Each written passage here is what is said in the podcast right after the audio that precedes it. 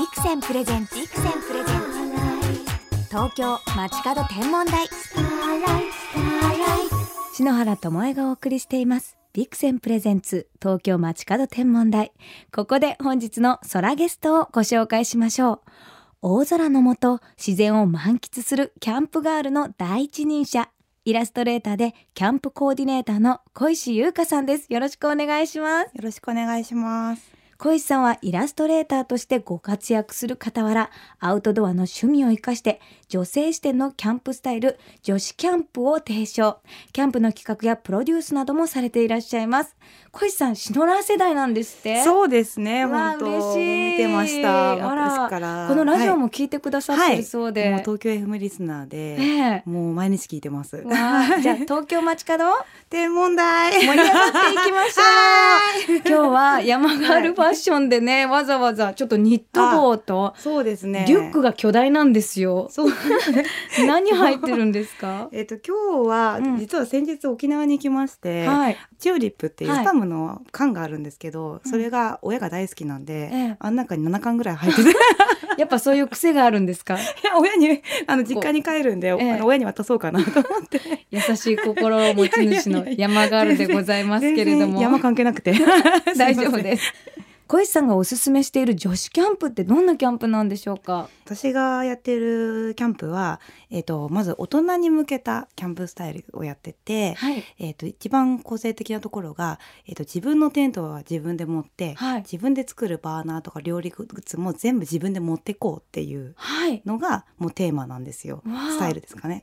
でそれって結構珍しいじゃないですか。はい。キャンプって普通誰かが道具を持っててそれに行くよついてきなよって言って。車で持ってってね。そうそうそう、誰かの一つのものにお世話になるとか。うん。なんですけど、一人一人が自分たちのテントを持って、うん。自分たちの、えっとご飯を作るっていうスタイルっていうのは、もうかなり自由なんですね。うん。自立心が出てきそうですね。そうそうなんですよ。誰かに頼らなくても、うん。自分の力だけでキャンプができるっていうのが、もうそれがちょっと充実っていうかその自立心っていうか、うん。ちょっと違うキャンプスタイルを提唱してます。それって一見男性的であるけどなんかはい。女性らしさが開花しそうなアクションですね。ああなるほど、うん。なんか結構男勝りって思われがちなんですけど、うん。でも確かに女の子だけでキャンプその古色琥珀のキャンプって言ってるんですけど、うん。そのキャンプ古色琥珀のキャンプを女性だけでやってると、うんうん。なぜか男前なキャンプとは全然違って、ええ。うんそうですね、なんかおままごとの延長線。あそんな楽しい感じなんですね。そうそうそうそうあキャピキャピみたいな。そうそうそうそんな感じなんですよ、私これ作ろうみたいな。あじゃあ女子会サバイバルみたいな感じですか？サバイバルっていうか結構、うん。キャンプっていうと力がいりそうなイメージがあるんですけど、ううんちらが持ってくのって自分一人で、えっと持っていけるものしか持たないんで、ええ。すごい軽くて、うん。誰でもテントを立てれる一人でも立てれるものばっかり持ってくんですよ。なんで女性一人でも楽々だから力なんて使わないんですね。うんだからままごとセットがちょこっと本格的になって、ええ。しかもそれに家がついたって感じで、それがもうやってみたら思ったより簡単だった。でもっと女性向けだったっていうのが、うんこの女子キャンプを人数集めた時にええ。あの感想をもらう感じですかね。うん、お一人でキャンプをされることもあるそうなんですが。あそうですね。えっとそれは週末は友達とキャンプそういう古色琥珀スタイルでやるんですけど、一人で行く時っていうのはだいたい遠出する時ですかね。旅？うん例えば北海道とか。バックパッカーみたいな。そうですそうです。もう自分の家を持ったバックパッカーみたいな感じで、あと島とか結構私好きで。島どちら行かれました？去年は九州うとん。奄美大島の間に、はい。日本最後の秘境って言われてるトカラ列島があるんですよ。うんでそこには週に2回しか便が来ないんですね。はい。でしかも大きな便が九州から奄美に行くだけで、ええ。その島と島をつなぐなんか小さな船とか全くないんですよ。はい。だからその島に1回入ってしまうと3日間ぐらいいなきゃいけない。でそしかもその島のな中には、えっとお店もないし、ええなんか自動販売機もないとかっていう 島もあってじゃあ本当にキャンプしないと生きていけないぐらいの。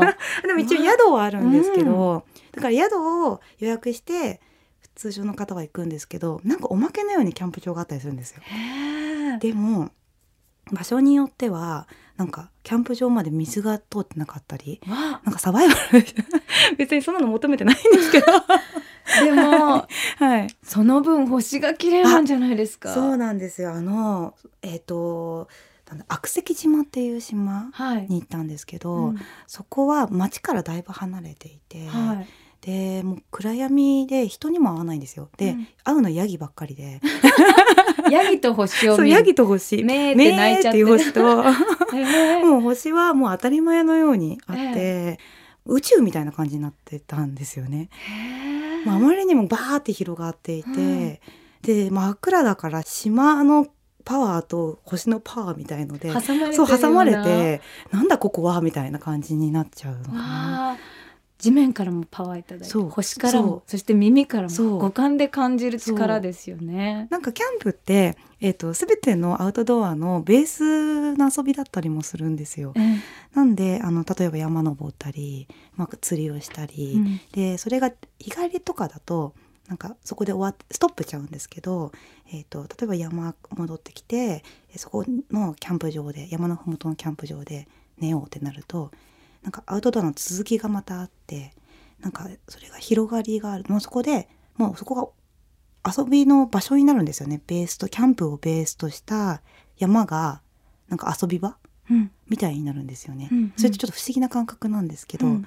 例えば星の話になると、えっと、星を見ようっていう風になってで星を見ようというだけじゃなくて例えばちょっと曇っちゃったりすると、えっと、見えない見られないですね。見れない結構星って天気に左右されるなっていうところがあるなと思ったんで、うん。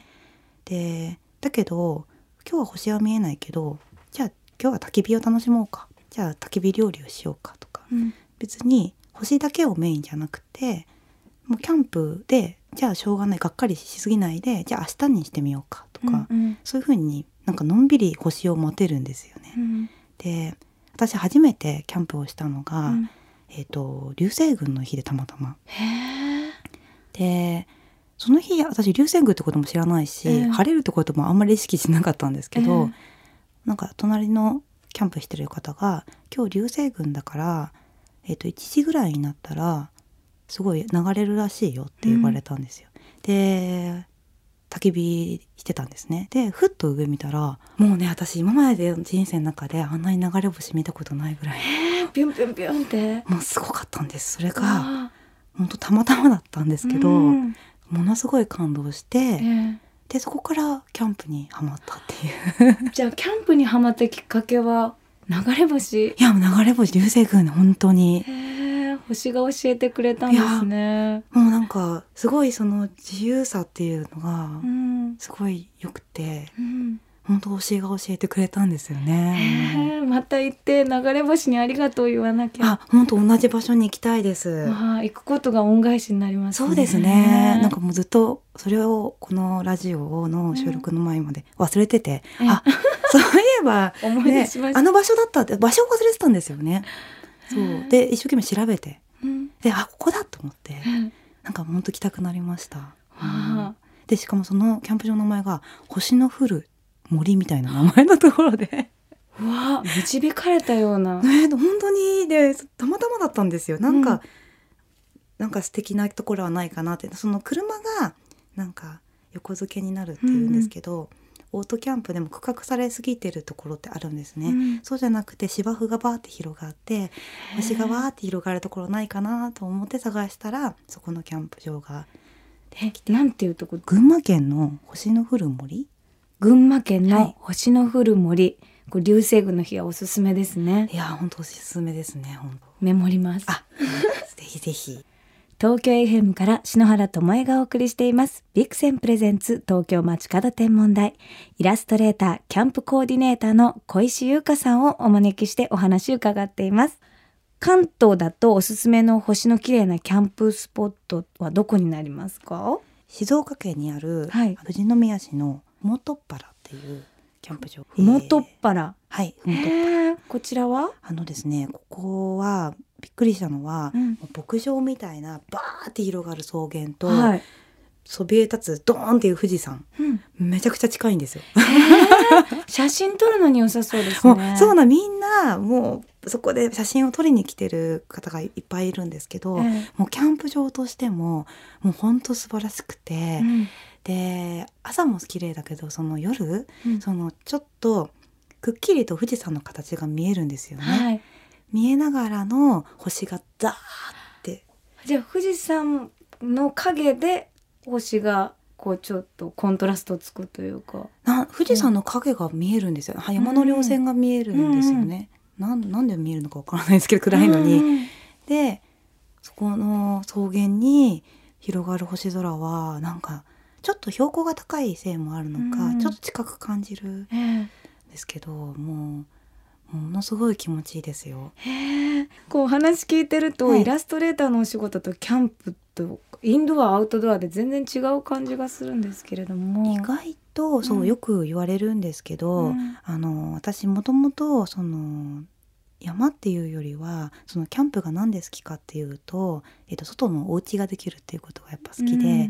でテントの中ってもうプライベート空間なんですよね。うん。でテントの中で本読んだり、うん。なんかちょっとあったかいもの飲んだりとか、うん。そういう時間が結構至福で、で布一枚がもう外なんですよね。外を感じな、すごい感じながら家の中で過ごすみたいなわ私憧れるんですけど、はい。なんか夏は蚊がいるし冬は寒いしって諦めがちなんですけどどうしたらいいですか？あの秋がベストシーズンあです。そうなんですね、もうあのキャンプは夏は私やらないですもん。あそうなんですか？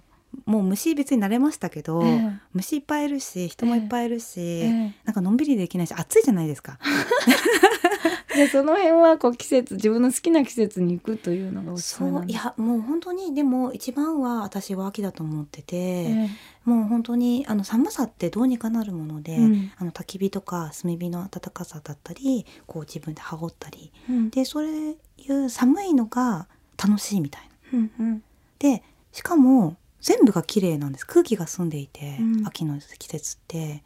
でその季節だからこそあのーキャンプがもっともっと楽しいのかな。あったかい食べ物が嬉しかったり、うん。なんか外にいるいやすい季節なのかなって思いますね。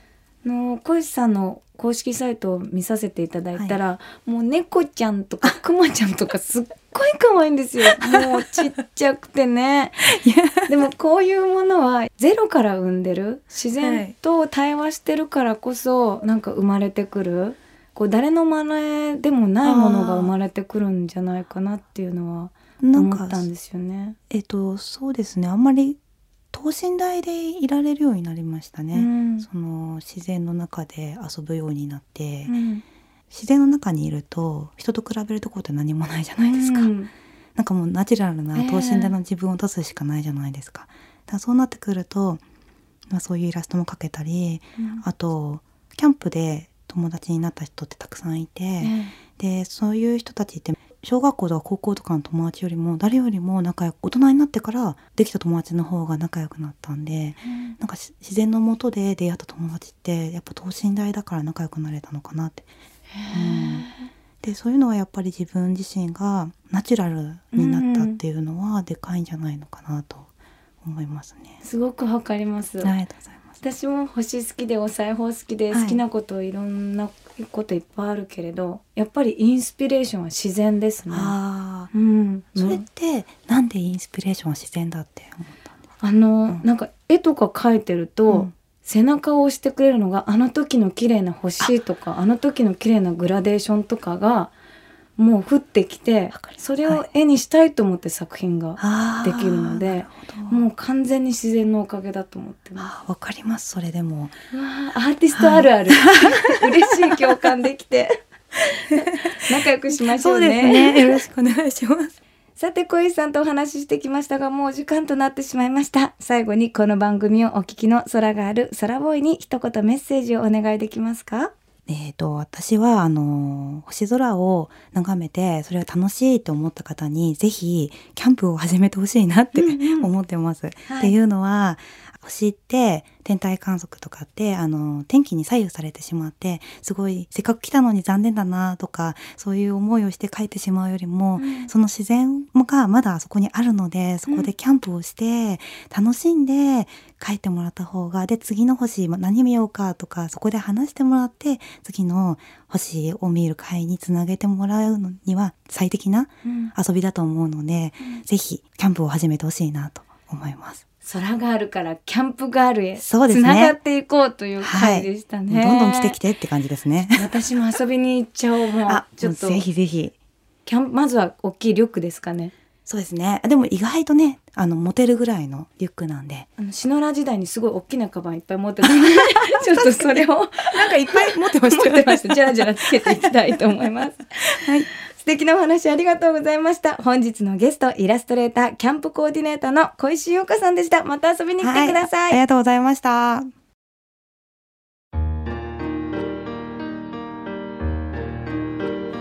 子供の頃、キャンプに行くと、双眼鏡を持っている男の子がいて、焚き火の周りで騒ぐ私たちとは離れて、静かに星を見ていた。双眼鏡を使うと、見えない星が見えるんだ。男の子はそう言って双眼鏡を貸してくれたけど、その頃の私は肉眼で見える星と見えない星の区別もつかず、双眼鏡のレンズに映る星々の豪華さにただ見とれるだけだった。あの頃と変わらない星空が今私の頭上にある。私はその星の名前を呼ぶことができる。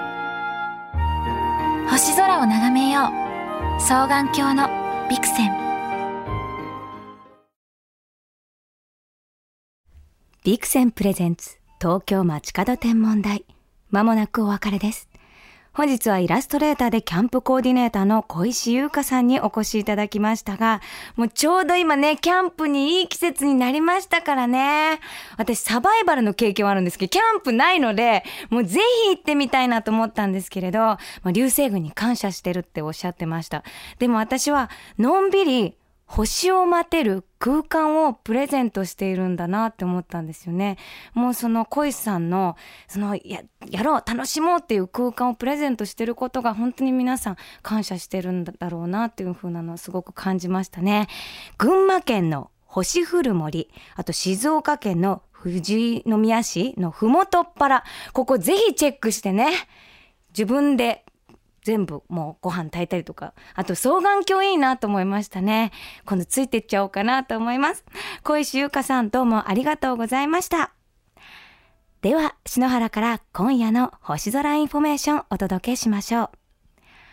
夜9時頃、東の空高くに7つの星が可愛らしいカーブを描く小さな星座、冠座が昇っています。明るい星はありませんが、アルファベットの C のような特徴的な形をしているため、夜空の中で見つけやすい星座です。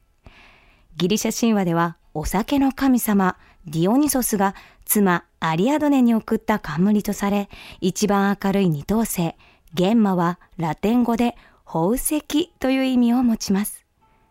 日本ではこの星の並びは首飾り星や指輪星という和名で呼ばれているんですよ。